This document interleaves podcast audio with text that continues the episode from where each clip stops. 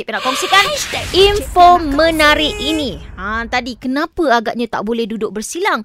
Ha, dia kata boleh jejaskan kesihatan. Ha, inilah yang Encik baca di mstar.com.my ni. Dia kata tabiat duduk bersila perlu dielakkan walaupun ia dianggap posisi yang memaparkan dari sudut elegan kan. Namun ia tetap posisi duduk dengan kaki bersilang yang tidak baik untuk kesihatan tubuh.